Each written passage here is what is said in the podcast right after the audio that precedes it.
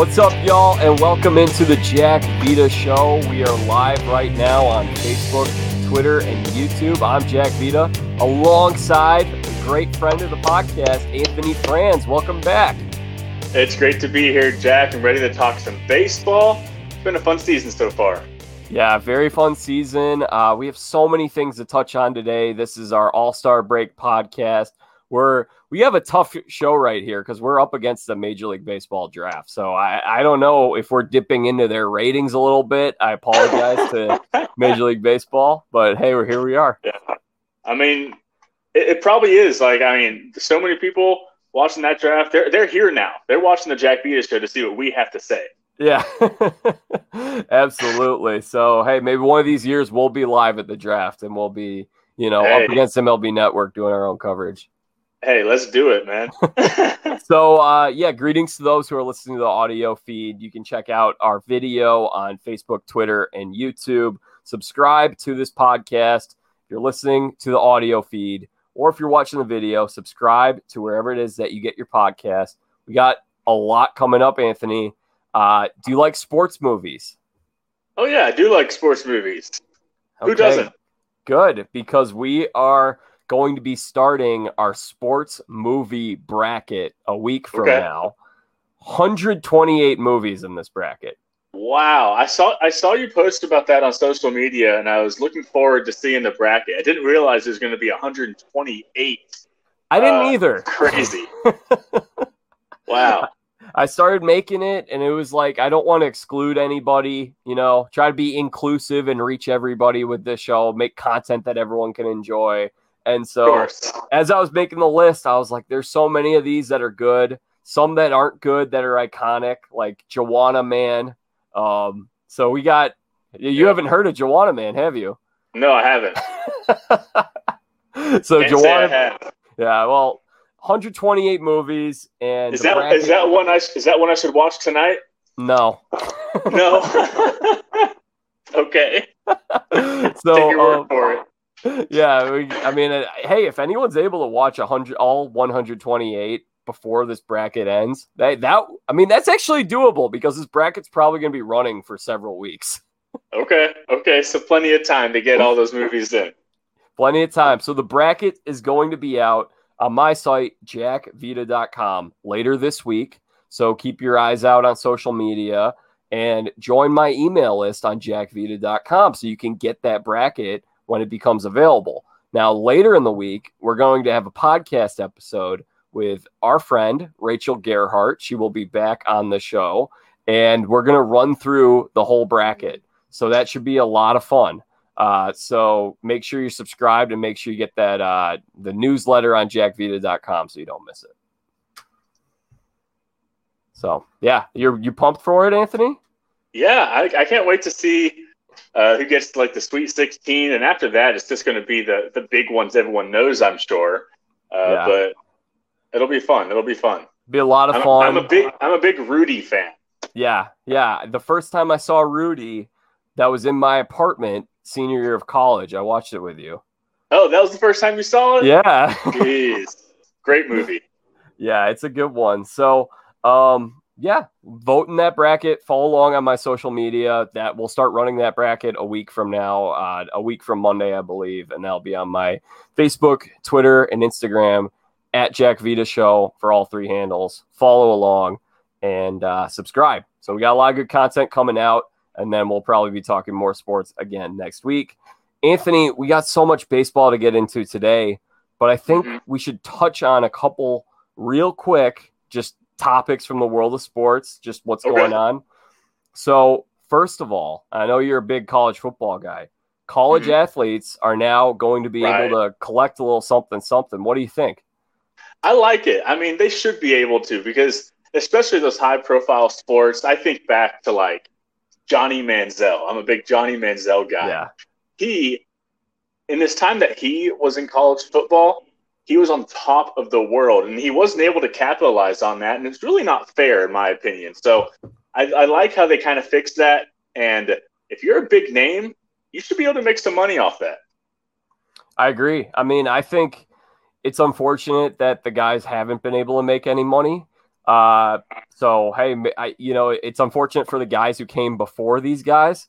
Uh, mm-hmm. I do think, I do think Johnny Manziel would have been the highest earner of any of these college athletes. Right.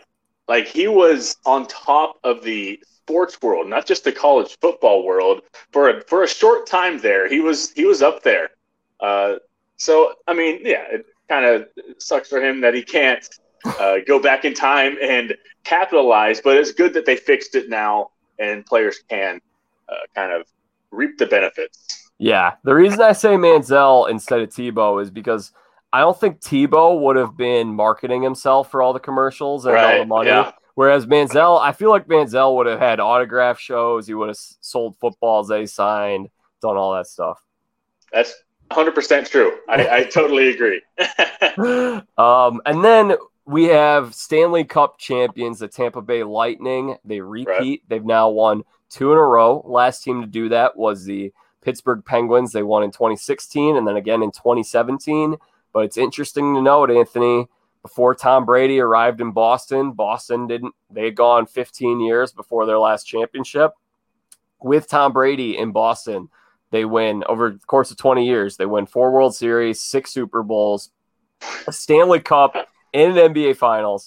And now he arrives in Tampa, and within his first year, you have a Super Bowl, two Stanley Cups, and the Rays making the World Series. That is, I hadn't thought about that, but that is super impressive. You're right. Like Tom Brady just brings the the the good vibes and the championship atmosphere, I guess. Yeah, Tampa Bay. They they're gonna have to rename the the city at Tampa Bay. Tampa Bay. Tampa Bay. Oh, Tampa. Okay. Yeah. I've also heard. I've also heard Champa Bay. Oh, okay. well, that's, that's a lot better than Tampa Bay, but the reason I said Tampa Bay is because Brady uh, right. arrived and he marketed, he trademarked Tompa Bay. He thought that was going to be super marketable, gotcha. but I just okay. don't think it is. I've heard Tampa Bay because uh, I work with someone who's from the Tampa area, and he was very excited about uh, the Lightning winning again. So he was telling me all of, all about that kind of stuff. so congratulations to the Lightning and also congratulations to the Mississippi State Bulldogs who are now that they won the College World Series. They really just I mean, you, had, you ended up going down to 3 games, but all 3 games were blowouts, so it wasn't a great College World Series, but the rounds leading up to it were a lot of fun. Yeah, and I actually watched a lot of that College World Series too. I picked Mississippi State to win it all once we got to the College World Series, and hey, they did.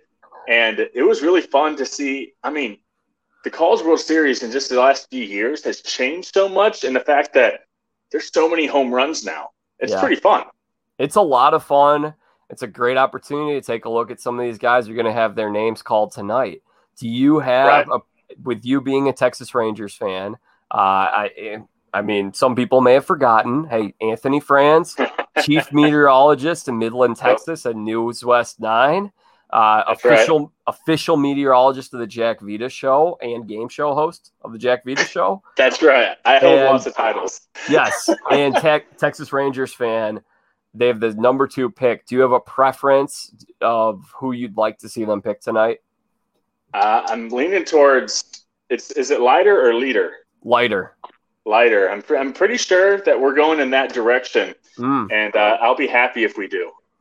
Yeah, Jack Leiter is phenomenal, and I mean he he's going to be a top five guy. I'm really interested to see where his teammate Kumar Rocker ends up landing tonight right. because right. he's got phenomenal stuff. He had a great year each of the last couple years. Um, well, last year shortened season, of course, didn't really pitch more than a couple outings, but I mean he got lit up a couple times in that in that College World Series and then in the round yeah. against Arizona. He sure did, and I, I, was watching that game thinking maybe he was going to be a, a, possible landing spot. The Rangers could have been a possible landing spot for him, and I saw him get lit up. And I know it's very just a couple games, but and so you can't really judge him off of that. Uh, but hopefully he has a, a great career, gets the high draft pick. I'm sure he will. Yeah, he, he's gonna he's gonna be a high pick, and He's got great stuff, so he should have a good career. Hopefully, it all works out for him. The kid from Mississippi State, who I'm blanking on his name, that was just super dominant, dominant the whole tournament. Uh, I would pick that guy. well, A pitcher or hitter? His pitcher. Oh, what's his was, name? I know. I know what you're yeah. talking about. Bednar. Bednar. Yeah, exactly. Yep. Yeah. Yeah. I think he might be projected to be a late first round, yeah, early like second round kind of. Yeah. Yeah. So we'll see. All right. So we're here at the midway point of the season. Yep. Anthony, what's been to you? What's been the story of the season up to this point? You you, you talking like story as in individual players or like team? Anything really. What what stands out to you? Where would you like to start with this conversation? Uh, I mean, one of the big stories is Shohei Ohtani, of course. Yeah. Like 30 plus home runs, above average pitching. Like, we've never seen something like this in Major League Baseball before, uh, where a guy is having an MVP caliber season just on the offensive side. And then you add in a great pitching year so far. His ERA got ballooned up a little bit a couple starts ago where he gave up seven runs, but before that, it was about two and a half. Um, the guy's incredible right? yeah, no, absolutely. And I feel like I had like a forgot about Dre moment with him. He's a guy that I just lost. I mean, last year he barely played. Year before that, I mean, he had Tommy John, so we hadn't really seen mm-hmm. much of him since his rookie campaign. And I was, it was sort of something where it's like, what's going to happen with this guy? Can he actually do it? He's the American League MVP at this point. He's been, yeah, hundred percent. Yeah, been really good pitching, great offensively. And, you know, the Angels are not too far. You know, they're in that 500 range. They're not actually going to be a playoff team or anything like that. You and I previewed the AL West, the start of the season. I don't think they'd be anywhere close to where they are now if they didn't have Ohtani right now. I mean, 100%. Because Ohtani is a once in a generation kind of player. And you have you, have another once in a generation kind of player on that team, and that's Mike Trout. Unfortunately, yeah. Trout's been injured a lot of the a lot of the year. Uh, if we had if they had Mike Trout the whole year, they could be possibly in that wild card conversation right now. You never know. Uh, but they need more pitching on that team. They have Ohtani uh, hitting the ball, but I mean, you need need some more. I will give a shout out to All Star Jared Walsh is having a very nice year for the Angels. Oh yeah, he and, is. 100%. You know, I was hard on the Angels when they dumped Pujols. I don't think it was the right thing to do to a vet like that. But to their credit, Walsh has really flourished since moving to first base and playing first base every single day. And then with Ohtani, there really wasn't a space for Pujols. So I think it's actually going to work out best for everybody that Pujols gets to play on a contender. He still gets paid the same amount of money, and the Angels are able to slide uh, Walsh in there, and he's an all star. And Pujols been doing pretty good work for the Dodgers too. Like, yeah, he hasn't been a he hasn't been a liability over there either. No, no, he he still hits lefties very well. He's yep. great splits against lefties. Uh, Ohtani, you know, the thing is with him, we're looking at a guy with I think he's got 28, 29 homers. Like he's he's approaching 30. And pretty sure he's at 33. 33. yeah. Yeah, you're right. You're right. 33. Uh, the guy's incredible. He's incredible. He's a, he runs like a deer on the base paths.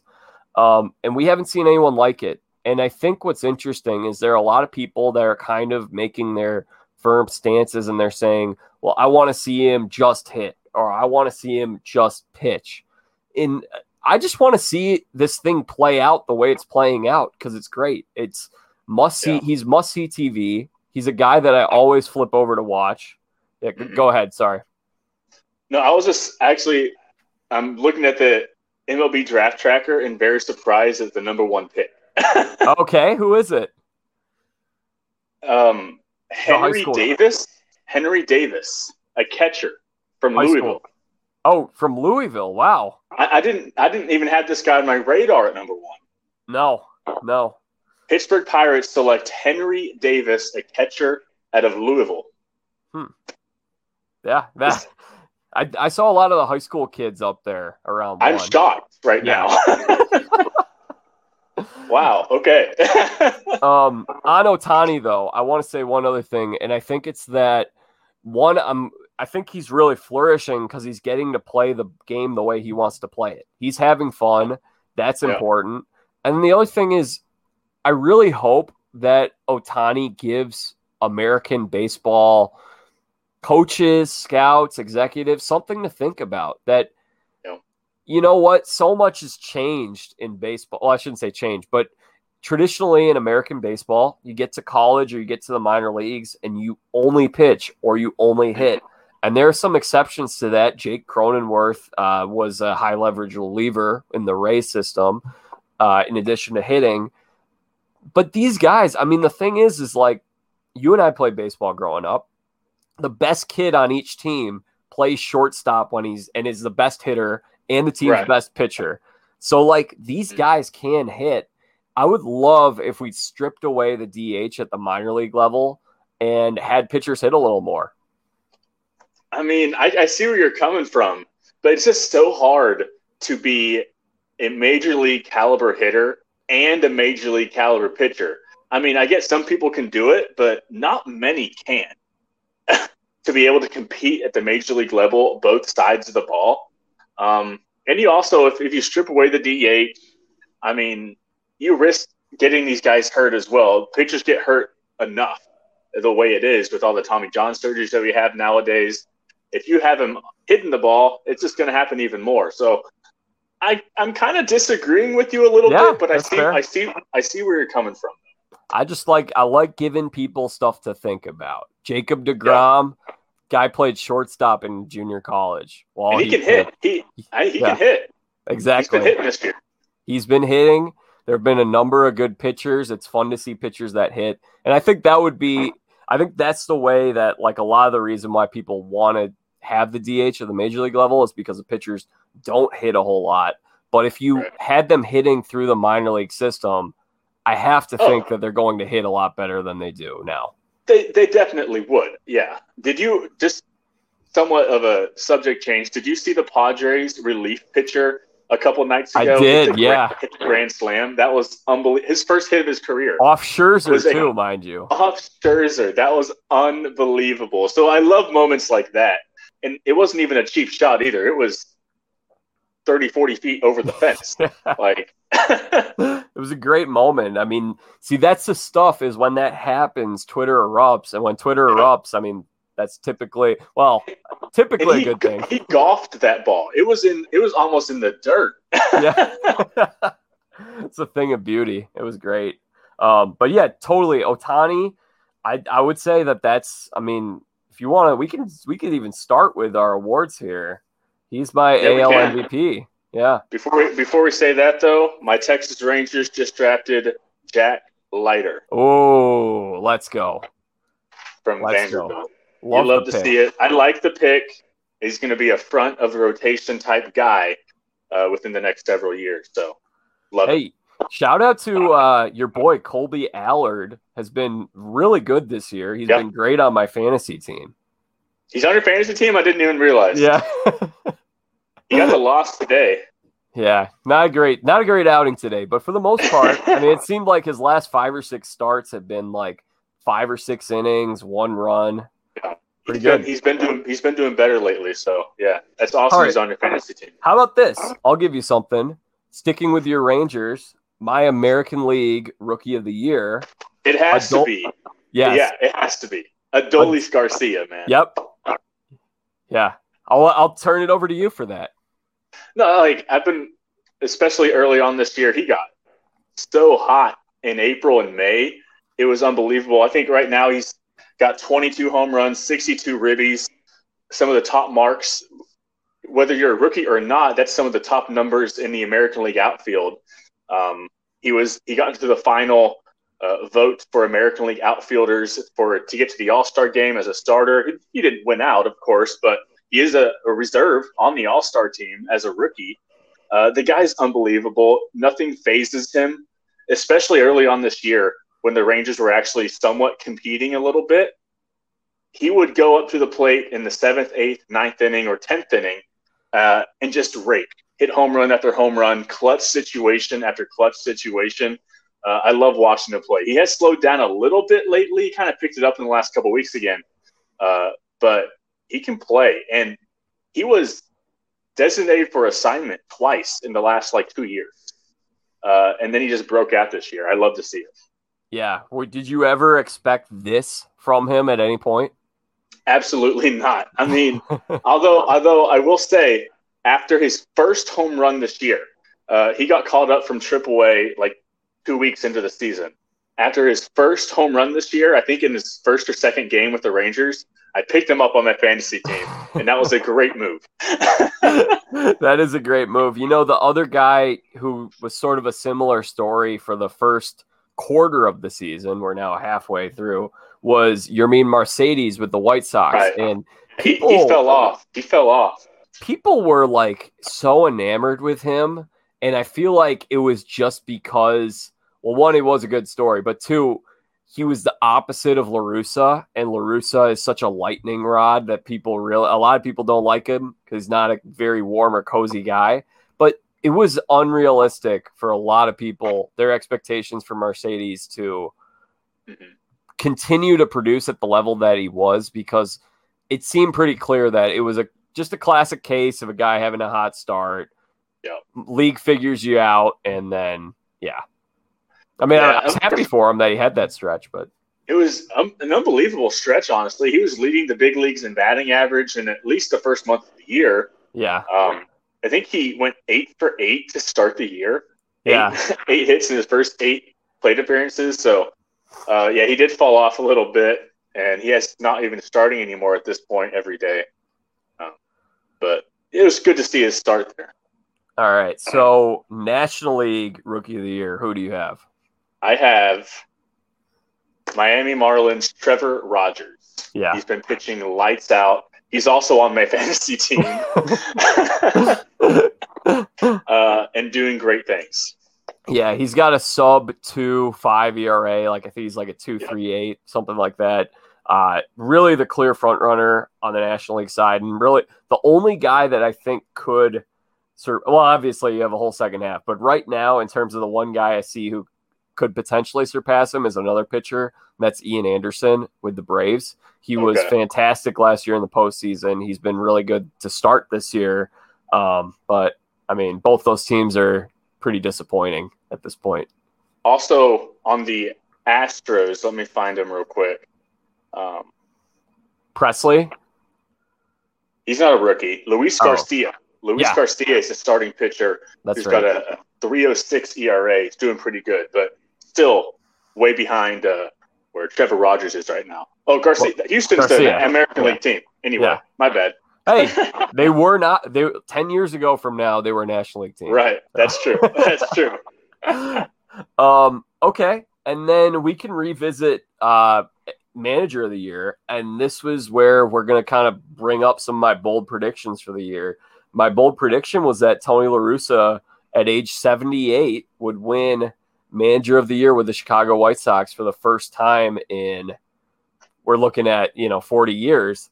And I think he is the American League manager of the year up to this point. White Sox have yeah. been the team that I mean, look at all the injuries that they've had. They look they lost Jimenez, they lost Robert. And when they lost both those guys, a lot of people said, well, the, the Twins are going to run away with the division. Sox are just going to be an average team. And then maybe next year they start to hit that peak and move into contention.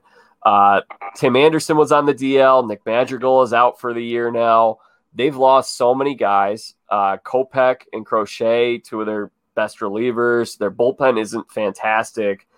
They're starting pitchers. There are a couple guys, we'll talk about them shortly, I'm sure, with the AL Cy Young. But I mean, Lucas Giolito, Dallas, Dallas Keuchel, the two guys they were expecting the most from coming into this year, that neither of them have been great. And this team, I mean, they're running away with the American League Central. I think Tony's doing a really good job. I 100% agree with that. Uh, definitely in that conversation. I think another guy in that conversation has to be Alex Cora. Yeah, uh, because absolutely. the Red Sox were not expected to be as good as they have been this year, um, and they're doing. What's their record right now? It's pretty good. It's uh, like fifty-five see. and thirty-eight, something like that. Yeah, something like that. They're doing uh, great there in Boston. So I think Alex Cora is also in that conversation. Yeah, they are at fifty-five and thirty-six. White Sox are at fifty-five and 54 and 35. So they're really quite close to each other. Yeah. And the Red and then, Sox, uh, they were picked in the MLB.com uh, preseason rankings, opening day power rankings were 20th. So they're to probably, go from 20th to I don't know where they are right now in the power rankings, but they're the top three records in the American League. So yeah, they probably would be in that same. I mean, I made my preseason uh, power rankings, and I dogged on Gabe Kapler and the San Francisco Giants, and that team is it's yeah. it's amazing. It's shocking how good they are. I think Gabe Kapler is the National League Manager of the Year at this point. Yeah, I was going to say the same exact thing. I don't think you can go any other direction uh, than Gabe Kapler at this point. The Giants are in first place of the division, the best record in baseball. I don't think anyone expected that, yeah, especially I, in the division they're in. Yeah, like, yeah. yeah, they're they're in front of the Dodgers. They're in front of the Padres. Everyone was talking about it's a two team race potentially in the National League. You have the two best teams yep. in the National League in the same division, and they're both trailing behind the San Francisco Giants. Yeah, I mean, it's it's pretty remarkable what they're doing there in the Bay. Yeah. So then uh, Cy Young, we'll we'll, okay. we'll we'll skip through the NL pretty quick. It's Jacob deGrom. There really is. Yeah. there's no other, there's no other guy than Jacob deGrom. I mean, his ERA did bump over one uh, recently, but for a while there was like a half a run average. So that's pretty incredible. He's given up a few runs in his last few starts, but that's expected. Um, but yeah, you can't pick anyone else than deGrom at this point. Yeah, and then in the American League, I'm really curious to know who you have, Anthony. It was a tough call for me here. It's really hard. Um, it was a tough call. I mean, I'm not. I'll, I'll, give. I'll say some one thing about one of my Rangers pitchers. This is not my pick, but Kyle Gibson having an incredible year. Absolutely, he was. He was the American League leader in ERA before his last start, uh, in which he gave up five runs, unfortunately, and lost that ERA crown. Uh, but and he's probably fourth on my list right now. Kyle Gibson is fourth in the Cy Young rankings on my list. Right now, I have Lance Lynn at number one.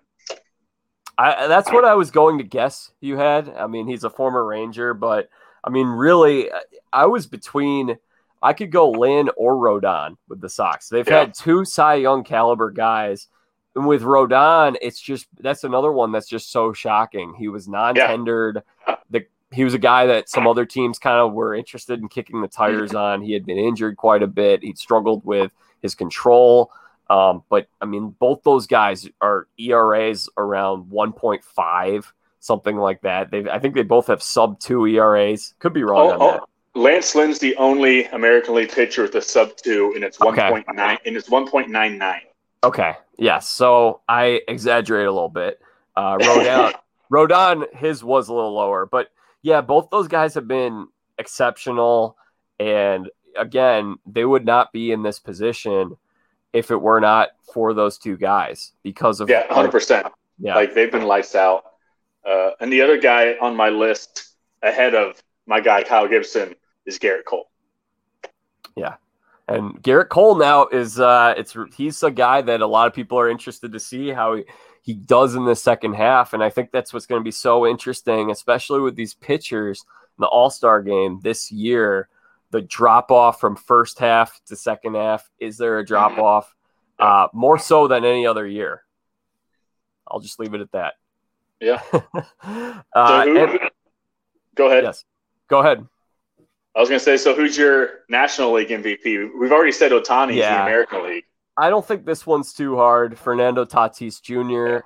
And I want he's another one like Ohtani. I really want to give him a lot of props because with Tatis, prior to this year, he'd only played 140 games, something like that. And we saw how good he was, but he had gotten injured a little bit. Um, and I, I had some concerns. Look, he was a high prospect, super yeah. talented guy, but we've seen so many of those guys, especially. I mean, look at him. He went on the cover of MLB The Show this year. There was so much mm-hmm. hype so on much this hype. guy. So yeah, much hype. Was. And we're looking at a guy who's I don't really know who's close to him in this NL MVP race. I mean, maybe there are a couple names, but he's clearly the front runner to win this award. He might be a member of the 40 club by the end of the season. I mean, it's looking like he's got a really good shot at it. Dario Madrano said on this show a month ago that he said he could be the first member of the 50 50 club. oh, wow. Okay. Pretty bold.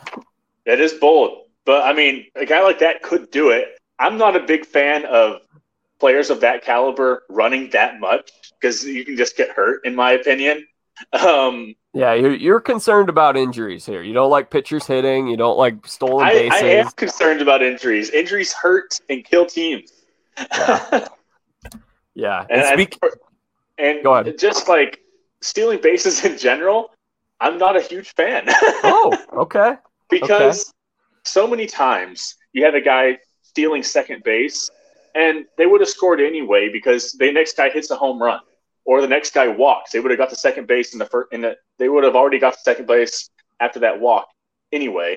Uh, I, I just don't think the risk reward is there. Uh, there. There are situations in which a stolen base is, is a good thing, but I don't think there's a lot of situations.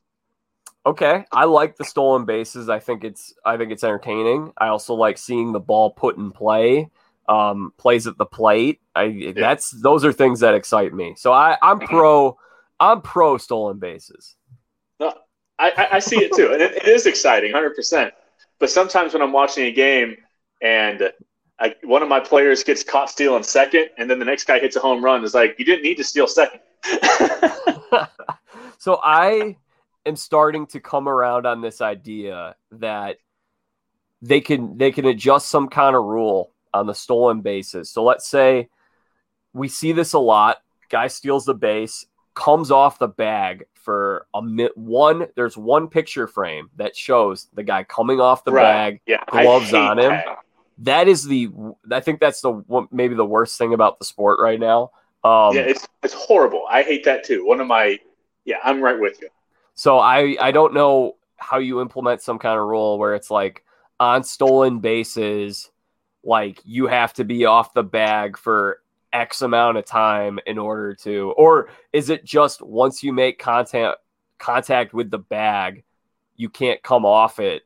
On I, I don't know how you adjust that rule. Yeah, Maybe you, you do some kind of rule where you can't review the stolen bases for an out on it because the thing is is instant replay should only be there to fix egregious things. It's not to oh, there's this one little frame on a pickoff or a stolen base where he's got the glove on him, where he comes off the bag for less than half a second. No, it's awful. We yeah. hate it. It's not for that. You're right. I hate that too. Yeah, it's it's so bad. Okay, uh, let's get to the All Star rosters here, Anthony. Okay, so, let's do it. All right, do you want to start with AL or NL? Uh, let's let's go the American League. Okay, so I'm going to give you listeners. Here's who is playing in tomorrow night's All Star game, and I think some of the we do have a couple guys who are out, so I don't know if we have we know who's going to fill in to start for them. Maybe you if if that information is available, Anthony, maybe you can fill me in. But we'll start with the AL, and let me first just give you these are who the fans voted in as your starters. You got Salvador Perez at catcher from the Kansas City Royals. He's uh, having a really good year. Uh, Vladdy Vladdy Jr., another guy that we, he's another guy that in that Tatis Ohtani echelon of guys who have been just so extremely impressive this year. He's batting 337, 28 homers, OPS over 1100. Marcus Semien, his teammate in Toronto, he's starting at second base. He's having a great year. He's going to get paid this winter, most likely. Rafael Devers from the Boston Red Sox, he's at third base along with his teammate, uh, Xander Bogaerts. So you have, uh, if you're not counting the catcher, you have an all AL East um, infield.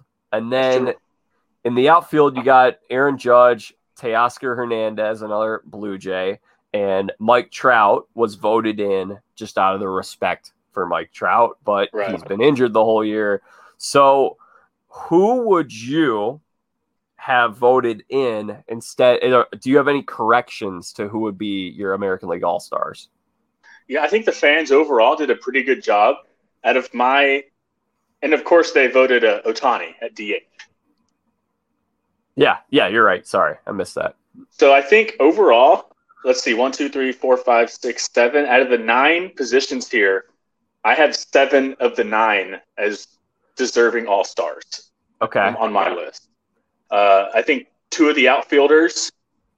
If you look at just the whole frame of work, uh, I had two outfielders different and everyone else the same. Okay, that's the same for me. So I'm I have to think we probably have the same players. I would think. Um, I don't have Mike Trout in there because right. as much as I love the guy, as great as you are, I don't think you should be voted in based on reputation. I think you need to earn it. Um, and then I also did not go Teoscar Hernandez. Same, same here, man. Okay, so did you have Cedric Mullins and Michael Brantley? I have Cedric Mullins. Okay, and who's the oh Adolis Garcia? I don't have Adolis Ooh. Garcia either. Okay. I have my guy Joey Gallo. Yeah, that's right. There we go. the guy's been unbelievable uh, in the past month or so. Like, if you asked me a month ago if he even deserves to be an All Star, the answer is a clear, a clear no. Um, but he's been the, maybe the best hitter in baseball. Him and Kyle Schwarber, maybe in the last yeah. month. Uh, Gallo has 11 home runs just in his last 12 games right now. Uh, he leads the American League in walks. He's like third in on base percentage. His OPS is up to like 923. Um, he's having an all star season. And when you look at the other outfielders uh, that are there that are that could possibly be starter, uh, in my opinion, no one beats Joey Gallo. So yeah, I would go Brantley. Brantley's hitting 327, OPS of 852. Um, I mean, I like the high batting average. He's not much of a mm-hmm. power guy. Um, so I would go Brantley, but yeah, for the most part, I mean, yeah, I, I think we're we're agreeing on like 95% of this here. You know, but no, no one gives respect to the on base percentage. I bet Gal has a better on base percentage than Brantley. He certainly does because Brantley's is 372. So Gallo's is probably 390. Yeah. 402. It's hard to beat a 402 on base percentage when he's only hitting 240 or something like that.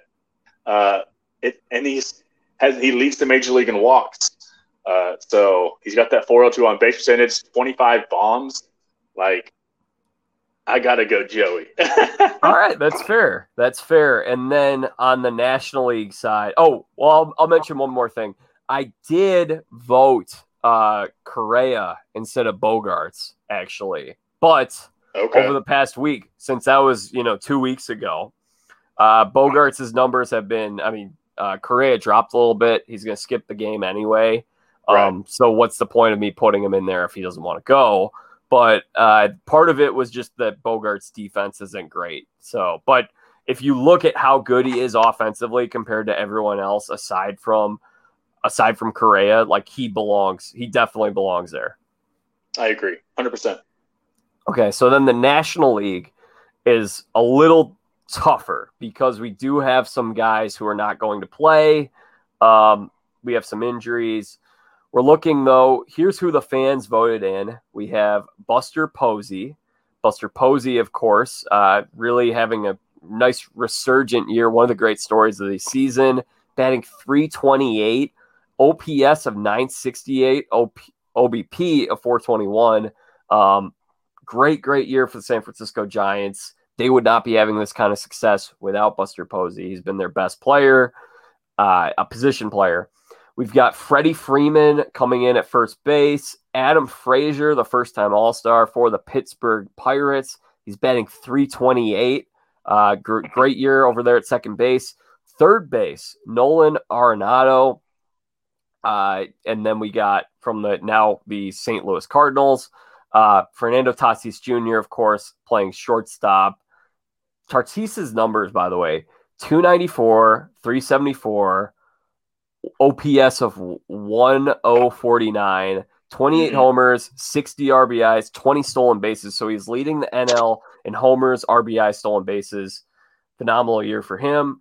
And then we have Ronald Acuna Jr., who sadly blew out his knee. He tore his ACL yesterday and is done for Right. the year. So we're not going to see him in that game, and that's a huge blow to the Braves. We could talk more about that in a second. And then we have the two Cincinnati Reds, Nicholas Castellanos and Jesse Winker, as your outfielders for the National League. Yes, sir. So, Anthony, did you have any corrections or differences here? Yeah, I, have several differences on, on my list here. Um, what about do, do, are, you pretty much chalky, or you got some big differences? So I had two. I had um both corner infield positions. Uh, I'm with you there. Well, who do you have at first base? Max Muncy. Yep, I'm right with you. Yeah, Muncy. You know there there there really isn't one first baseman that's having like like on the AL side. You have Vladdy who's Yeah. running away And- with it. I wanted to stay with with Vladdy.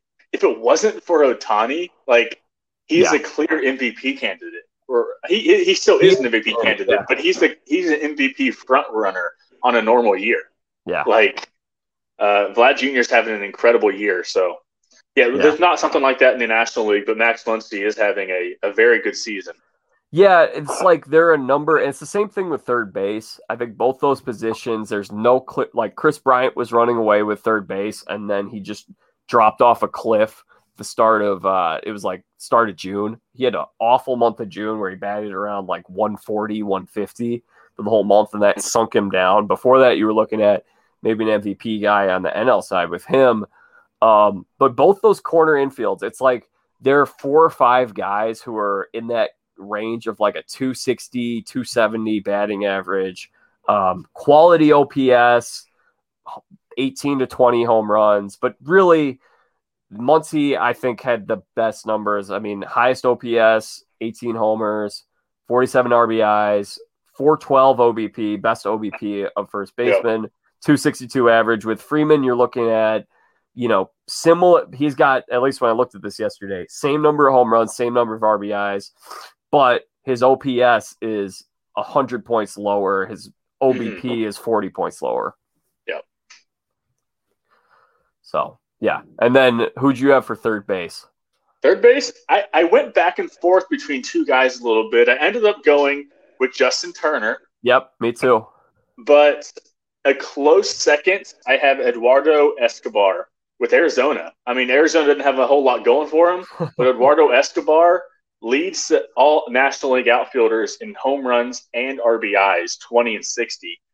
Uh, I almost went with him, but I went with Justin Turner. He's got the higher on his on base percentage is 395, OPS 899, which are better numbers, uh, better probably overall hitter. Uh, but Eduardo Escobar almost snuck in there for him. Yeah, I like Escobar too. I went I ended up going Turner. Uh he's batting 302, 391, 881. Uh better than Arenado uh, offensively. Arenado is obviously better defensively. It's a little surprised that Arenado got in there. His OBP is only 323. And people just know that sometimes people is- they know the name Yeah. uh, and they go with it. I mean, people know Justin Turner too, but Arenado has been a staple for the last several years.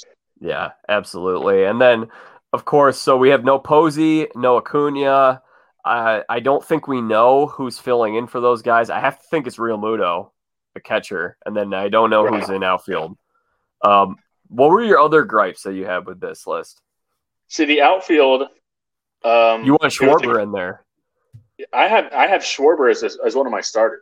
yeah. So you want him instead of Winker, maybe? Uh, yeah, yeah, Okay. and then I didn't even have Winker replacing Acuna. You know Oh. who I got? Uh, let me take a look here at the names. Uh, so your other outfielders. Uh, are you going Bryan uh, Bryan Reynolds? I am Pittsburgh. Yeah, man. I, I I wasn't even I didn't know he was having that good of a season until I started like looking up some of these stats. Uh, and Pittsburgh's got some good players. Adam Frazier, who's starting at second base, leads the whole big leagues in hits. yeah, Like Pittsburgh's got some players right now.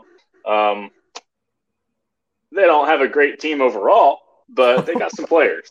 Well, I think it's it's good to bring up Reynolds and Frazier because we've been hard on the Pirates for some of those trades, trading Cole and not really getting anything spectacular back. Um, mm-hmm. And they ended up trading Musgrove, who was the centerpiece of the Cole trade. Right. And right. then Glasnow, of course, everyone, the much maligned Chris Archer trade where they got Glass, they gave up Glasnow, mm-hmm. Shane Baz, and Austin Meadows. And, but Ooh, you know that's, what? That's a, that's a haul. Yeah. yeah. The Bryan Reynolds trade is the one that they got right. That was, he was the centerpiece of the Andrew McCutchen trade with the San Francisco okay. Giants. So, uh, I don't know. I mean, there's a little something there for the Pirates moving forward. They got a couple of All Stars. Um, gives the fans a little something to be excited about. Not really much of a pitching staff. Not really much of a a major league ball club for that matter. But I mean, right. Did you have any other corrections to this lineup? That was it. That was all I had. Okay. And then we have for our reserve. So here are the rest of your all stars. Uh, we'll start with the American League. We've got Mike Zunino, Matt Olson, and Jared Walsh as your first baseman. Zunino catcher. Uh, Olson, another one. If he was on the NL side of things, I would have voted for him as my National. League first baseman. He's having a great year. He had two home runs today against the Rangers. Yikes. um, we got Altuve and uh, Whit Merrifield, Jose Ramirez, Carlos Correa, Tim Anderson, Joey Wendle, Michael Brantley, Joey Gallo, Adolis Garcia, Cedric Mullins, Nelson Cruz, and JD Martinez. Do we need three DHs on this roster? I mean, it's an all star team. So, in my opinion, if the stats are there, if they've had a great season, you can have another DH in there. Uh, I don't think position matters that much to me. Um, if, if you're having an all star caliber season, you deserve to be in the all star game. Yeah, I just thought that was funny. They have three DHs. So uh, those are your AL All Stars, and um, then we have our pitchers. I guess I'll give the pitchers: Shane Bieber, Gerrit Cole, Nathan Eovaldi, Kyle Gibson, Kikuchi uh, from the Seattle yep. Mariners. Do you yep. know what his first name is? I always forget. It starts with a Y. Uh, Yoshi? no, it's not Yoshi. well, anyway, we got Lance Lynn, Carlos Rodon, uh, Chris Bassitt, who was initially left off the team, and he's a replacement made on the roster. Even though he didn't pitch well today, he's having a great year. Uh, Aroldis Chapman, Matt Barnes, Liam Hendriks, Ryan Pressly, and Gregory Soto. So let me ask you this: Was there anyone that you felt should have been on the roster who did not make the roster? Um, first of all, I'm gonna talk about the Houston Astros for a second because I think all four of the Astros selections decided they're not gonna go to the All Star game. That's correct. Yes, and and they have their own reasons, personal reasons, and so forth. But it makes you wonder. All four of them, like do they just not want to go to the All Star game and get booed? that could be part of it, for sure. Like, I saw that and I was, I was like, very interesting. But also, but, I mean, aren't they getting booed everywhere that they go? Why would it be different? I don't because it's an All Star game. I don't know because they just they, they want to be recognized for the good season they're having, and they thought like going to an All Star game and getting booed is kind of counterproductive, maybe. Yeah, I think you bring up an interesting point because Jacob deGrom is opting out. There's some other guys who are choosing not to play. Uh, really, not too many. Um, I feel like this is kind of being spotlighted a little bit, and I feel a lot of times people like to get on Major League Baseball and say like, "Oh, this is a big problem. We need to fix this." Like, this is not what we're looking at with the Pro Bowl. Like with the Pro Bowl, where they don't even play football, or the NBA right. All Star Game, where they don't even play defense or anything that right. looks like defense this is still the Summer Classic is still a great time. It's a lot of fun. I think if players want to get more time off, I'm I'm cool with that. I think we could if you think about how in the NFL and obviously it's a very different sport, the NFL they have a much shorter season. It's a 4-month regular season and they get a whole week off in the middle of that 4-month stretch. With baseball, if you want to talk about reporting a spring training in February, and then if you're in the playoffs, you're playing up to, or you're in the World Series, you're going from February to November, seven mm-hmm. months. They at no point have one week off where they can just go on vacation or go home or whatever. Right. So if we were to just maybe we start season a week earlier, maybe we talk about shortening the season to 154 games or something like that. Um, I'm not avidly against that. Um, shortening the season, I prefer to stay at 162. I love baseball. I don't want to watch less baseball games, but I would be all for next year. And I'm sure this will come up in the next labor agreement this winter, and that's going to be a whole mess. I hope I hope everything goes well there. But Yep. I mean, if we want to give them a whole week off or 10 days rather than just three days, I mean, would you have any kind of problem with that, Anthony? Is there any kind of problem there with that? I would just be sad as a baseball fan to have a week without baseball. Yeah, yeah, absolutely. I mean, I think But I maybe, see I definitely see what you're saying though. yeah. I mean, I would, I would feel the same, and maybe slow down a little bit of momentum by just having that break. Um, but I don't know. I think if that's something that these players are concerned about, like I would be okay with. Yeah. I would be okay. I'd be fine with that. Yeah, I would be fine with it too. Yeah. We need to. That would be a tough week to podcast though, because you really wouldn't have any sports Right. in the middle of July. Nothing else going Right. on. yeah, not a whole lot. I mean, this year we got like NBA and NHL stuff that just finished up. Yeah, Uh, but on a normal year, that ends in June. yeah, exactly. So, Yeah.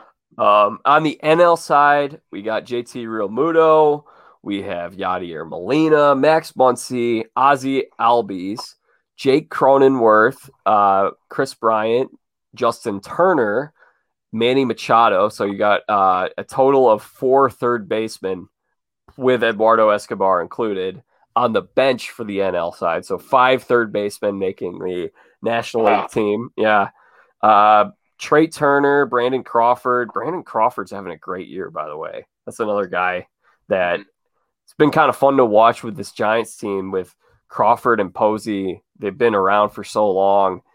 Uh, I don't know if Crawford. I don't think Crawford was there in 2010, but you know those guys won a championship in 12. They won one in 14, and now they're going for another one in 2021. So that's pretty pretty remarkable. Yeah, it is.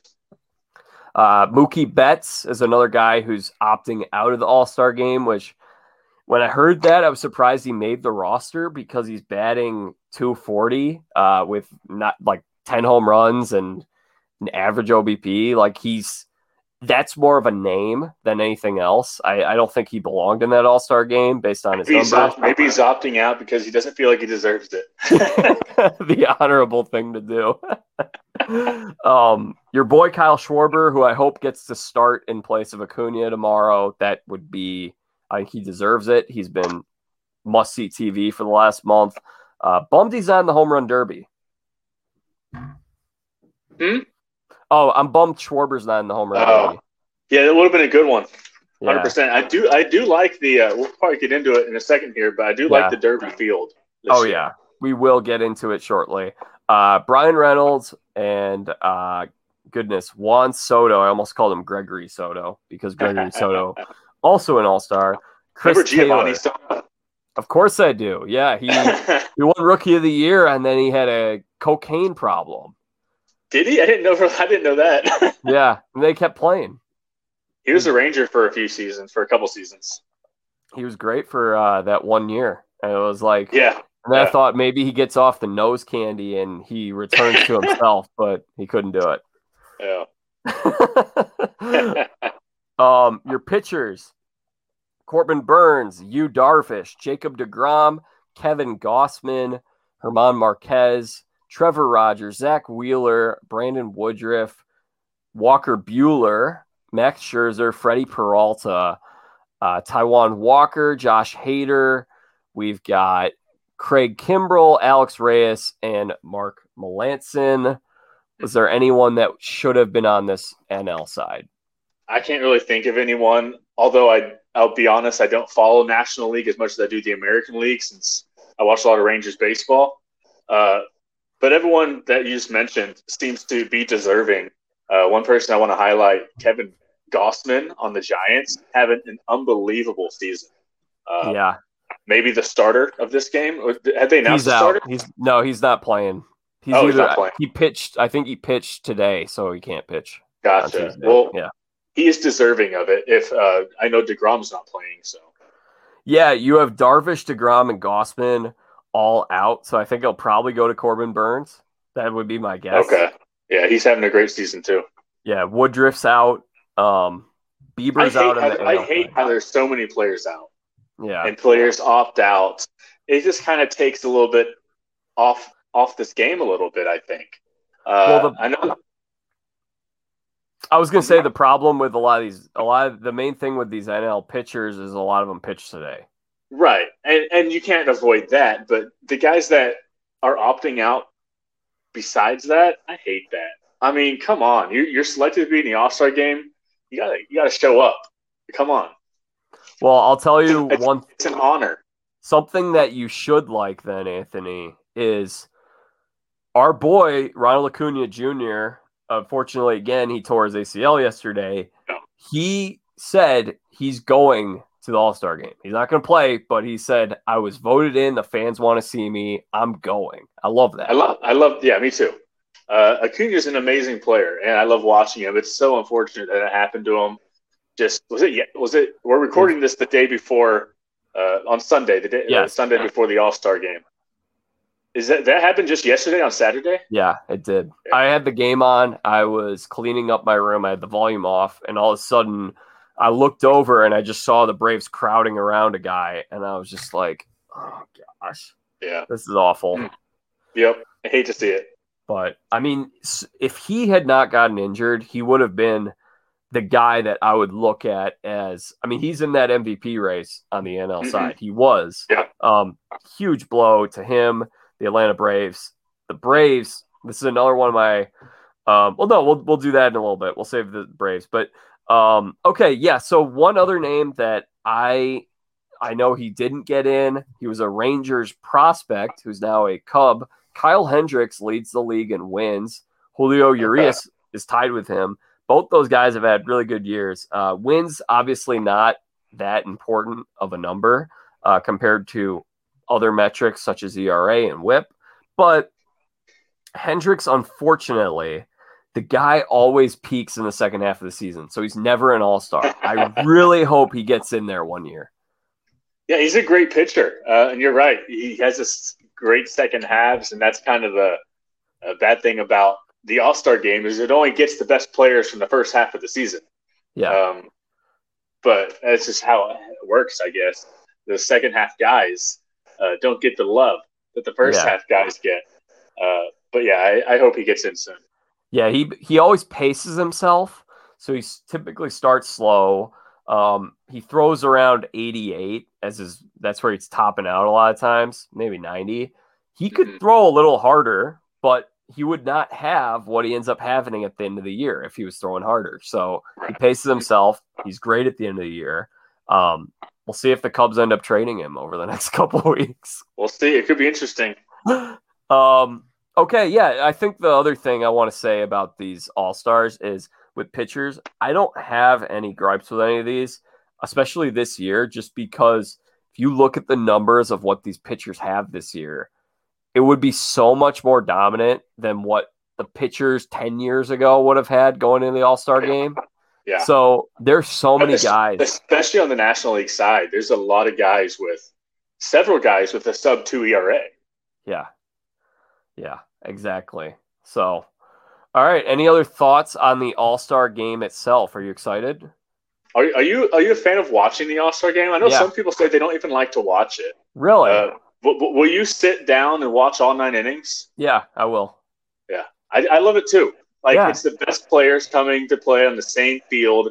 I mean, I love it. Yeah, hundred percent. I love. So a lot of people typically like they see the All Star uniforms on Twitter or whatever, and those are just the uniforms that they wear when they have the practice, and then sometimes they wear them for the home run derby. I really one of the things I love about All Star Game is just seeing all the different jerseys out there and the ball caps like from different teams. I think that's really fun. I love like it looks really good aesthetically Um, I love the matchups. You see, well, I'm going to stop you there. I'm a, I hate to break it to you, Jack, but I Ooh. think they're they're not they're not doing that this year. Okay. They, they have they have an all star jersey that all the players are wearing in game, and that's one thing that and that's one thing I don't like that they're doing this year. They're not letting them you uh, wear their own jerseys. Yeah, I hate that. I hate that. That's awful. And, yeah. I saw it. See, I saw what that uniform looks like, and it looks really bad. They want to they want to sell these uh, uniforms but right. I just don't know who wants to buy an All Star game jersey. right? Yeah, who does? And yeah, they, and they're using them this year in the game, so that's that's awful. That is awful. Yeah. Well, nevertheless, I love the matchups. Um, I really think I have I ever told you my idea. Have you ever heard my idea as to what I would add to make this game mean something in the future? going kind of going back to what we had with the game sevens in the past. What's your idea? So traditionally, it, from uh, 2003 through 2015 or 16, I think was the last time it happened. 16, I want to say. Yeah. They used to the the winning league had home field for Game Seven of the World Series. I actually yeah. didn't have a huge problem with it um, well, I think you, people... you weren't a team of the Texas Rangers during that time either. the Rangers, you know... oh, the only two World Series that they got to. The National League won both of those games, and the American League has won like all the rest. The, the National League won in 2010 and 2011, the two years the Rangers made the World Series. And of course, in 2011, that World Series did go seven games, and we were in St. Louis. no, I actually. So I actually think that I, I can see why you would hate it. I, I I get it, but I think like realistically, I I don't think that if you win 102 games in a, a really bad division, which can often happen, and mm-hmm. then another team wins 98 games in a way more competitive division, that the team essentially is uh, rewarded for having a worse division. Like, I don't think that it should equate. Like, I mean, there isn't really a clean way to determine who yeah, gets home field in the All Star game. I or agree. in the World Series. Sorry. Yeah, hundred percent. Because yeah, I mean, the way baseball is, it's there's um, American League teams still play American League teams a lot more than National League yeah. teams. So uh, the different records can mean different things in each league. It's not exactly. like a, I think in basketball now you pretty much play every team the same amount almost. if that and was I, the same, if that was the same in baseball, then you could definitely do that. But it's not the same. So and, you're right. And I love the fact that we have that in baseball. That it makes it more special when you have the interleague games. In fact, I would dial back interleague more when you when you eventually expand to 32 teams. I would love to kind of go back to more of an old school NL and AL don't play each other as much. Unfortunately, they have to play each other as much. But anyway, so here's the idea. I don't think that's I don't think that's going to happen. no, no, it's not. But I'm gonna I'm gonna do what I can to try to make yeah, okay. for the better. I got you. but okay, so here's the thing: the All Star game. Here's what I would like. Knowing that there's no clean way for one team to have a, a home game seven and really, like, that's a huge advantage. There's real no way to determine that. So here's what we're going to do, Anthony. Okay. What we're going to do? say the Texas Rangers are representing, they win the American League this year. Oh, okay. they win the American League. We're, we're losing only 10 games in the second half. we're going um, 60 and 10. The AL wins the All Star game. And then the Rangers are going to play against the Cubs in the World Series. They're just okay. example here. So the yeah. Rangers, the AL won the All Star game. So the Rangers now have the decision. They can choose either home field for game seven or play, they get to choose which league's rules they play the entire World Series with. So, oh my gosh, they could make the Cubs have to DH the whole series, but then they don't get home field for Game Seven. Okay. so, wouldn't that be interesting to see teams have to make a d- tactical decision there? It would be interesting. Yeah, yeah, that's thinking out of the box there. What do you think people would do? Uh, it depends on. I think it'd be case by case. Like if you have a team like the San Yeah. Francisco Giants this year, they never lose at home. It seems so they would automatically take the home field and then figure out the DH later. Um, some teams like the Boston Red Sox when they have Big Poppy, they're Right. automatically going to pick. Well, we want the DH the whole series. We don't want to play NL rules and have Poppy play first Right. base. Yeah, yeah, that's true. Yeah, that's interesting. I think it's too many moving parts for that to actually happen, Yeah, but it is an interesting idea. it's good podcasting content. Yeah, sure. it is. All right, so we got this home run derby, and yeah, I pro All Star game, excited for it. Um, hope we have a, a really great game. The home run derby, though, Monday night at Coors Mhm. Field, and again, by the way, we won't get into it. Um, I do feel for all the Atlanta people. This is really crummy what happened to them. They were so Oh, yeah. excited to have the All Star game, and we're not going to touch on anything of that nature. But it's a crummy situation. I just want to say it's not only crummy for Atlanta and their fans, but it's also kind of crummy for Denver and Colorado because they're going to get people unhappy with them and they just they're like oh well we just want to have the all-star game. We didn't mean to take it from you. We didn't want to do this. We just want the all-star Yeah. game. So Yeah. um we have we have it at Coors Field. It should make for a great home run derby. Balls are really going to fly there. And this is what i want to do anthony. This is i'm going to give a shout out to brian cohen uh, who was initially going to join me for today's episode but anthony was able to pinch hit for him. I contacted him a couple days ago. Brian had something come up uh, and anyway we'll have brian back on but brian suggested that you and i have a home run derby draft. So we got eight we got eight guys to pick from and basically we're drafting for a winner. So we each get four guys. And i'm going to give you as the guest anthony you get Okay. the number one pick All right. All, all I need is one pick. okay I and- think you, I think you know what direction I'm going. well i actually don't because you got oh is it joey gallo It's Joey Gallo. there we go there we go Look, this guy, like, I've been waiting for Joe, Joey Gallo's whole career. This is like his sixth major league season. I've been waiting for him to get a home run derby invitation because this guy has unbelievable raw power. Uh, he puts on a show during batting practice before the games. Like, I can't wait. And just his home runs in games, they regularly go 450, 460 feet. Like, I can't wait to see Joey Gallo in Coors Field hitting home runs. Like, that is my number one pick. All right. I mean, I can't. I mean, I can't dispute that. I was really. I didn't know if you're going to go Ohtani or Gallo. Um, I have to take Ohtani here. This is a Yeah. value pick. Yeah, I, I, I, I see that. Uh, If so Ohtani going. wins this thing, that is going to. I mean that that's probably the best outcome for the sport. Um, just the star power of Ohtani and what this guy's becoming. Um, but I think he's probably got most fans rooting for him. And if he delivers, I mean, it would be it would be phenomenal to see.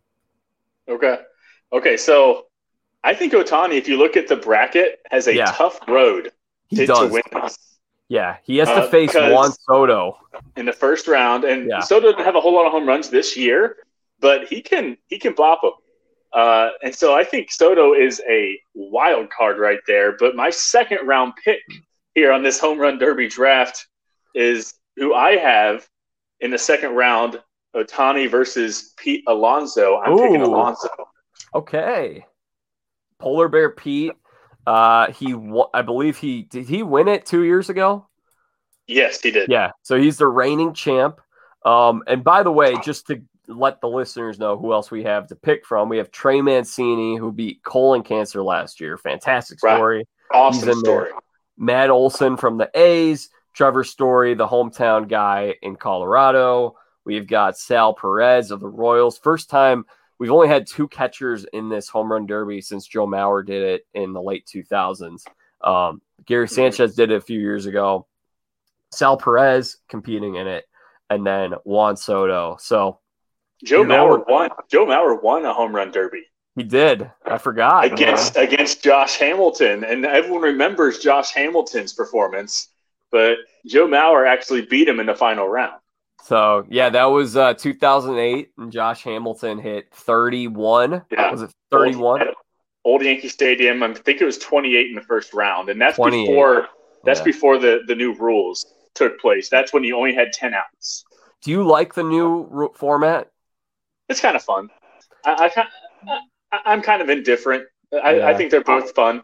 Uh, but yeah, so I'm, I will say one thing. I do think that the new format is probably more popular, more interesting for the fans, which is obviously it's, why it's, we do it. It's quicker. It, it's quicker. It can, yeah, yeah. Um, I understand that. However, I do think that you know, in my time as a baseball player and just taking hacks in the batting cage and doing home run derbies with my buddies, yep. it's really the thing is, I feel like you know there are a lot of guys who are opting out of this event some don't want to get hurt. Tatis doesn't want to get hurt. I believe there's a greater chance of a guy getting hurt in this new format than in yeah. the old format because it's not natural to just hit. Okay, pitch, hit, hit, hit. You're right. trying to hit them as fast as you can. That's you get tired. Get it's tired. extremely tiring. Extremely, extremely tiring. There's a reason why you'd have a guy bop one out of the park and then he let two pitches come through the zone and he just wouldn't swing because he was resting to get that next bop on there. So I feel like we probably have a greater chance. Like one of the things people are unhappy with is that some of these all stars are not doing it. Traditionally, you typically have all the top guys in there every year. Um, and there are a lot of guys who are not choosing to do it. Aaron Judge didn't want to do it again. Tatis isn't doing it. Uh, you could go down the list. Vladdy Jr. didn't come back for this. I think we'd have a greater chance of having those stars in there if we had the old rules. Um, Possibly. Yeah, and then there have been other guys who've said that it messed up their swing by doing it. So, mm-hmm. I, it's really do you weigh this new format and how entertaining the new format is, or the old format with potentially more star power? I mean, yeah, it's hard to it's hard to pick, but I mean, you, you want as much star power as you can, but uh, some guys are just some guys may not do it either way, just because yeah, it, it's not worth it to them to risk injury, or some people think that it even affects your swing for the second half of the season. Like I don't buy into that really, but some some players do. Yeah. And then the the other thing that kind of stinks about the new format is there's more pressure on the pitcher to throw good pitches um, right, which right. isn't very fun. But again, yeah. home run derby. Guys, most of these guys are professional. They're, they're, like the third base coach that are always throwing BP, so yeah. they can. They're, they're pretty good at what they do. Well, I remember Kris Bryant had his dad do it for him, oh, and it, yeah. it, was like it's a great story, but his dad really just was not delivering for him. didn't do too well. Yeah, I, I remember that. 2015. Okay, so we have uh you picked Joey Gallo first. I picked Ohtani second. You took Polar Bear Pete three. Yep. And I'm going to go here with Matt Olson. I think Matt Olson is a little bit of a dark horse here. Uh, That's a good I pick. Think, I think this is an opportunity for him to kind of get his name on the map. He came up, uh, it was like 28, 2017 or 2018. I think it was 2018. He came up, he looked great in his rookie year. And then in 19, Chapman and Semien really overshadowed him and he was he was still good. And then last year is really a year that you know was a COVID year. Right. Olson's been so good this year. He looks like a rising star. This is a chance for him to get his name, get his face on the map. Um, so I'm gonna go Olson. And kind of a fun thing uh, that the Rangers and Athletics did yesterday on Saturday, uh, they had Gallo and Olson who are both in the home run derby, of course, kind of do a practice round, home run derby against each other. Uh, they took the, they took the batting cage away, just like they have in the home run derby. They added a catcher. And they had players on both sides just kind of lounging around the first and third base lines like a home run derby. It was kind of cool. Did they do it yesterday or Friday? Yeah, it was. They did it on Saturday. Oh man, I missed it. Who won? I, I don't know. they, they, they, didn't have like they, they, didn't give us like scores or anything. They just told us what ah, okay, that's that's pretty sweet. So we yeah. have remaining. We have Soto, Perez, Story, and Mancini. Who are you going with? I'm going with the dark horse, Juan Soto. Yeah, that's a great pick. I I really think that that's the toughest first round matchup. Well, I mean, if you want to count the four seed as a high seed, but I mean, if you're going Ohtani, okay, so Gallo and Olson are your two and three, and Ohtani's the one seed. So they get Story and Mancini, um, and Ohtani's got Soto. I would Soto's the last guy I'd want to see out of those three. Right. Yeah, I agree. That's why I picked him. Who do you have next? I'm gonna go Mancini. I mean, it's a great, another great. I'm go, rooting for the story with him, um, but yeah, I guess I'm stacking my odds pretty well by going Olson and Mancini. So one of them has to move on to the final. Right. and my last pick here, just because I don't think Story has any chance, even though he's the home player wow. here, he doesn't have any chance against Gallo in the first round. So I'm going Salvador Perez. That's cool because I was going to take Story. Why is Story not have a chance in your book? Because he's against Gallo. very fair, very fair. I mean, he's got he knows how to hit them in that ballpark. Uh, so there's a little bit of an advantage I'm there. I'm pretty sure Joey Gallo knows how to hit him too in any ballpark. oh, that's great. I love that. No, um, story. So I think the last time I remember, so uh, Polar Bear Pete won in 19. Do you remember where the All Star game was in 19? No. yeah, I don't either. I don't. I don't. Oh, no, that wasn't. I'm trying to think what kind of. Yeah, I, I don't remember. I, it's sad. I don't remember. Um, I mean, but, I, got, I got a computer right here. Okay, but 18, I will say Bryce Harper won it in front of the hometown fans. Uh, so that was pretty fun. That was the last time that happened in Washington. Oh right, I do remember that. That was pretty cool. Yeah. Uh, and then he left them. 19 was in Cleveland. That's right. That's right. Yeah. Cleveland. That if I had to have one guess, that was on the tip of my tongue. Gotcha. okay, so those are that's your home run derby preview. Um I feel I pretty good about my, I feel pretty good about my roster. So you have well we'll just run through it one more time. Um, I have Gallo, Alonso, Soto, and Perez. Yeah. It's a it's a good squad. And I've got Olson, Mancini, uh, Story, and Ohtani. So yeah, you got the number one home run hitter this year, but I got Gallo.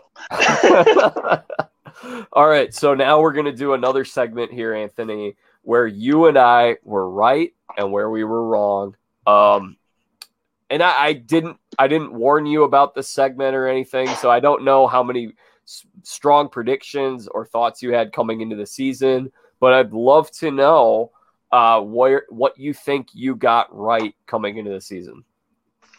Just in general.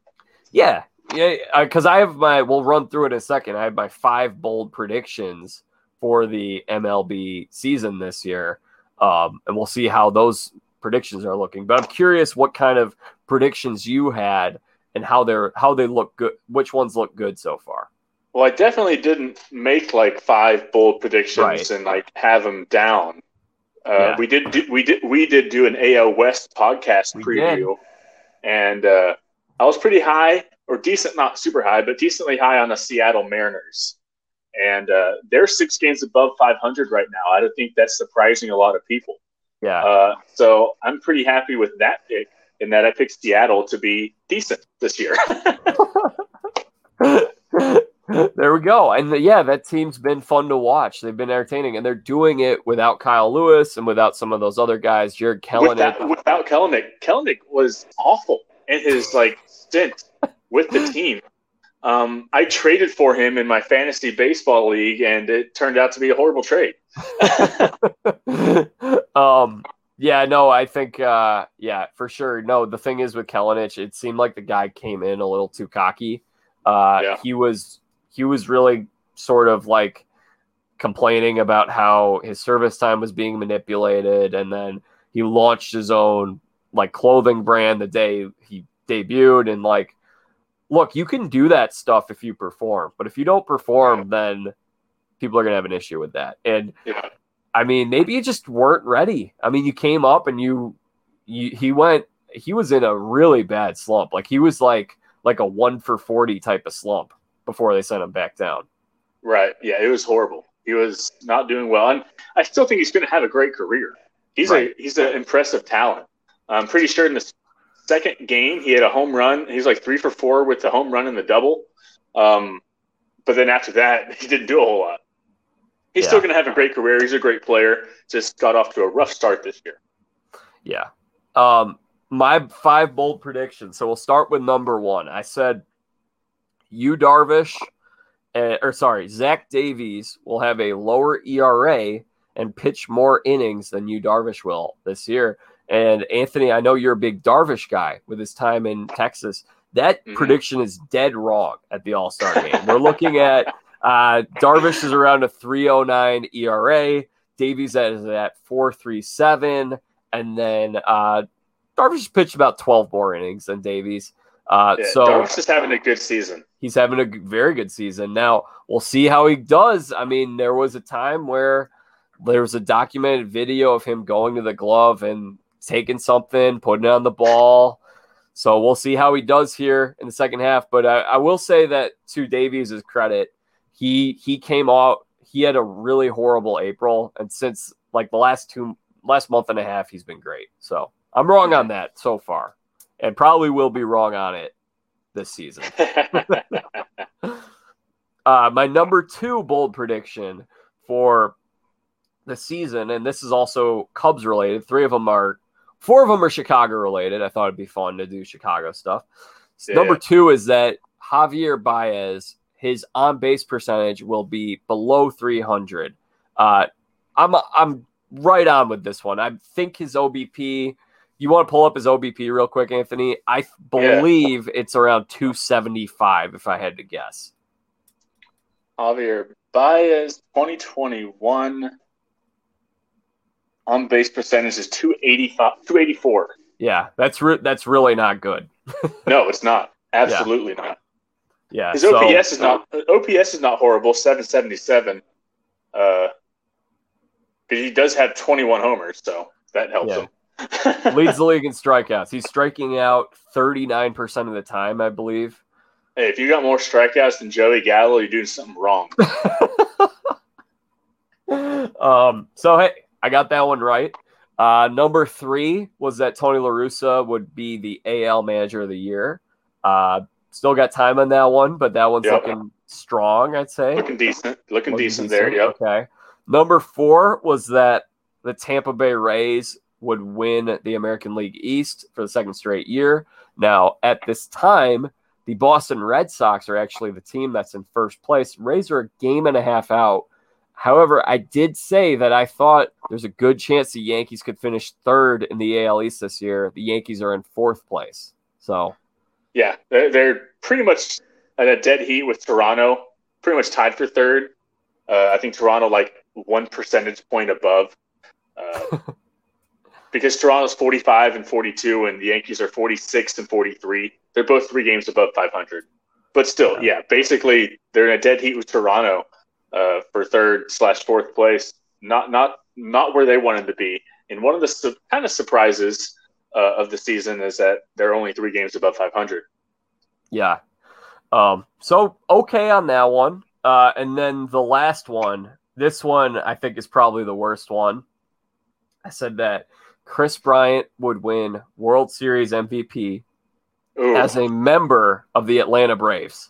Oh, that is a bold prediction. so it's looking like we got a report a few days ago from the Athletic that the Cubs are already shifting to sell mode. So the Cubs okay. are going to. It sounds like they're looking at their big pieces being Kris Bryant and Craig Kimbrel.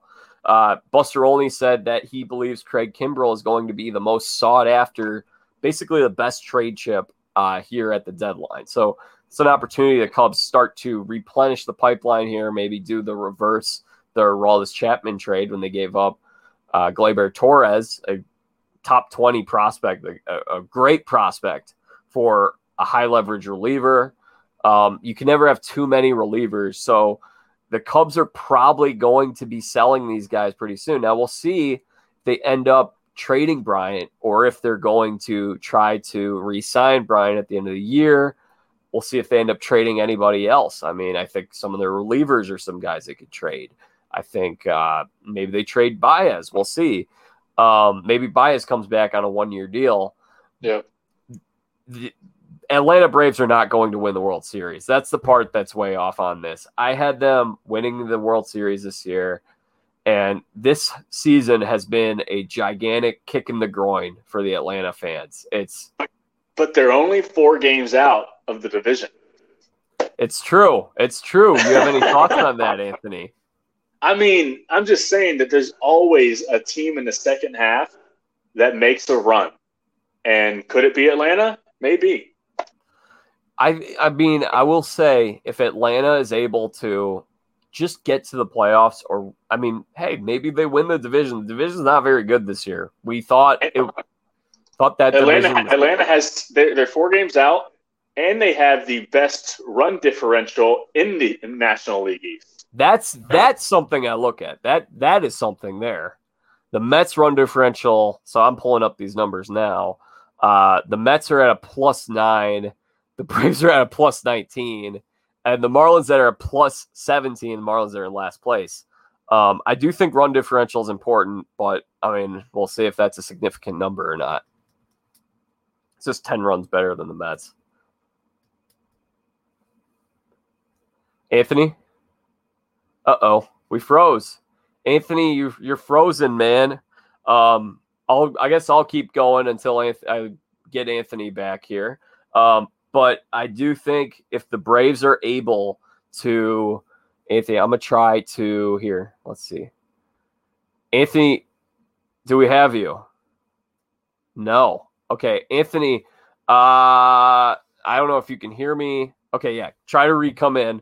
Um, I will say, as Anthony tries to come back in, that the Braves, if they're able to somehow get to the playoffs after losing Acuna, after the whole Mike Soroka thing happened, Marcell Ozuna, Huascar Ynoa, Travis d'Arnaud, losing the All Star game, all those things. I mean, if they lose all those things this year and they still make the playoffs, that's a great story right there. Uh, we still don't have Anthony back. Anthony, uh, let's see if I can get him back. Um, but we're we're close to wrapping up here. So um, I guess I'll touch on just a couple other things. It'll be interesting to see do the Braves end up going in the direction of do they want to buy at the deadline or do they want to sell? Because Freddie Freeman is approaching his free agency. Are they going to re-sign him? Are they going to flip him or some other guys here at the deadline. That would be very interesting to see. I think there's going to be more deadline talk that we're going to have to get to. Uh, I will run through the standings, and I really hope we get Anthony back in here. But if we don't, I'll wrap this up shortly. Uh, okay, in the AL East, Red Sox are leading. They are up on a, a game and a half over Tampa, Toronto, and New York are eight games back but they're lurking in there. They're competitive. The White Sox have an eight game lead over the Indians in the AL Central. And the AL West, uh, probably the, well, I don't know. It's a, there are a lot of good races, but that Houston and Oakland race is a good one. Oakland's three and a half games back. And hey, look out for Seattle. Seattle's six and a half games back, and they're a team that could sneak into that wild card. Be real interesting to see if they were to bring up any of those prospects that they have in the minors, um, such as Julio Rodriguez. In the NL, the Mets lead the NL East, but the Phillies, I don't know. I'm starting to kind of think maybe the Phillies are the team in the second half here who can heat up. They had a really good week, uh, beat the snot out of the Cubs, and really uh, just a lot of, yeah, the Phillies are having a pretty good, uh, they're playing some good baseball right now. We'll see if it's enough.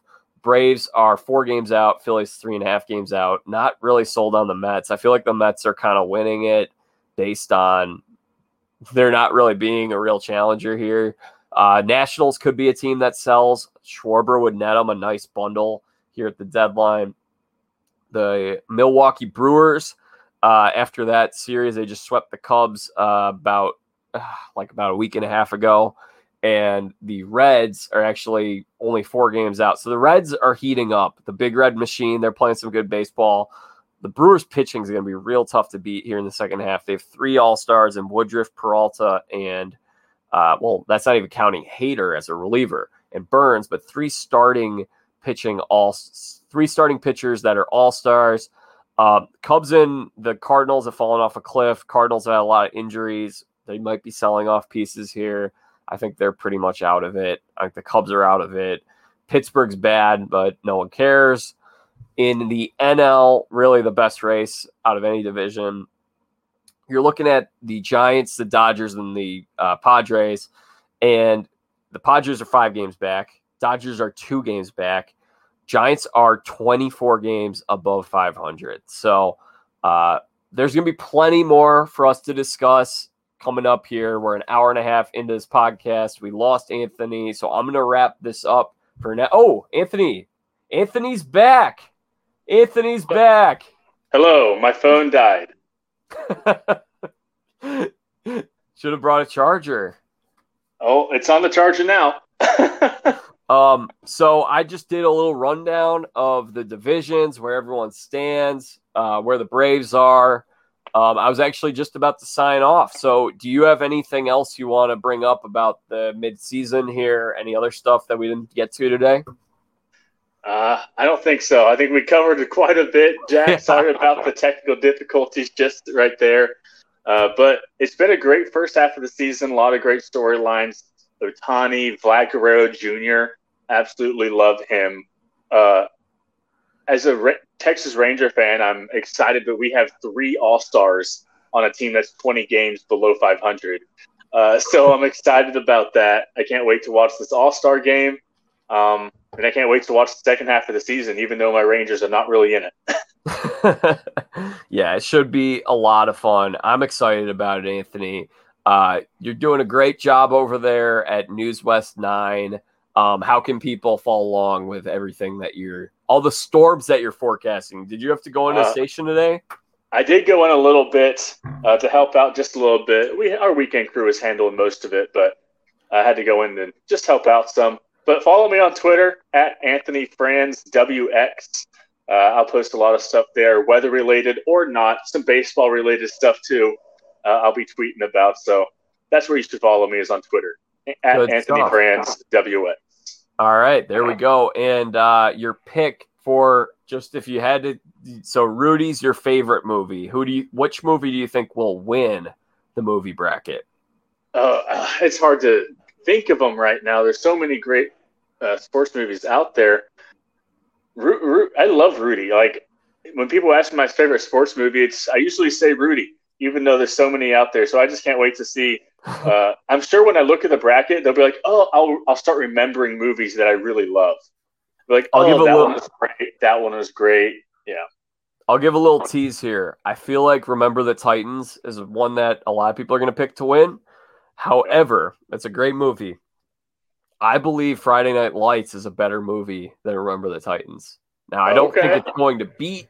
I don't think it's going to beat Remember the Titans, but I think Friday Night Lights is a just a tremendous movie that's often overlooked. That's great, and and living here in Midland, Texas, I, it's hard to disagree with you. but um, also another movie uh, that I can't see wait to see how far it goes. Coach Carter. Ooh, that's a good one. That's a good. One. I like one. that one. That's a great movie.